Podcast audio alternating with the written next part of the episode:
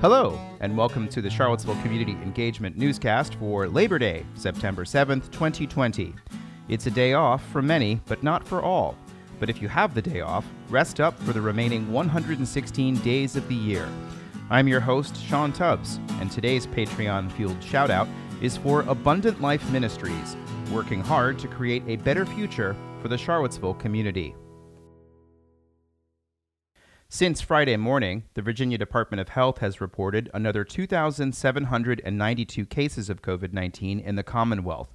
That adds up from 948 cases reported Saturday, 1,199 reported Sunday, and 645 reported this morning. There are another 22 deaths since Friday, with six reported this morning. The seven day average for positive test rates is at 7.7%, where it has roughly been since the beginning of the month. The Thomas Jefferson Health District has reported another 78 cases since Friday morning, with 27 of those from Saturday, 40 from Sunday, and 11 today. From September 1st to today, there have been 108 new cases reported from Charlottesville and 59 from Albemarle. Over the weekend was move in weekend for the University of Virginia, prompting concern from many on social media that the number of cases in our area might soon rise. The University of Virginia's COVID 19 tracker has not been updated since Friday, so there is no official change from the 201 cases reported through September 3rd. That includes 161 student cases. A spokeswoman for the Thomas Jefferson Health District said in an email that cases among students do show up in the VADH data. Catherine Goodman said that they are doing contact tracing and tracking for all UVA cases and that they are reported from wherever the student lives.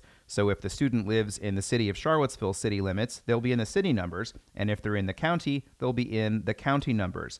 Grounds is considered to be in Albemarle County. The epidemiological model put together by the Biocomplexity Institute and Initiative at the University of Virginia has raised the number of predicted cases anticipated by Thanksgiving.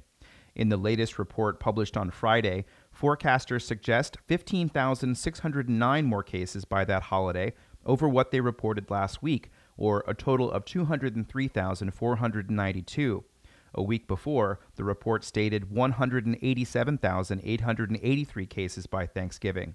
The increase is due to a rise in the virus's reproductive rate in the state to slightly above 1.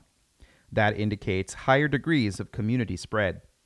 This week, the model report also added new language to describe the rate of growth in health districts, which are now classified as if they are declining, in plateau, slow growth, or in surge. The report states that growth has not stopped, even though fewer health districts are classified as surging. Only Richmond City and the New River Health Districts are considered to be surging. The Thomas Jefferson Health District is considered to be in plateau. The toy store Alakazam will be closed for the next couple of weeks, according to the mall shop's Facebook page. The owner has tested positive for COVID after a customer reported their own positive test. Other employees tested negative, but the Post states they will continue to quarantine. The COVID 19 pandemic is causing many nonprofits to shift their business model to grow membership while not necessarily growing revenue. Preservation Piedmont is one of those groups, and Liz Russell is the president of its board of directors.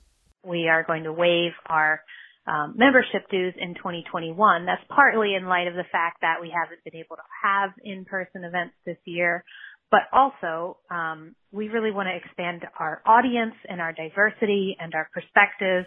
Russell said this gives people the chance to try out the organization for a year and for the organization to expand. They're also expanding the amount they will give for historic preservation grants up to $3,000.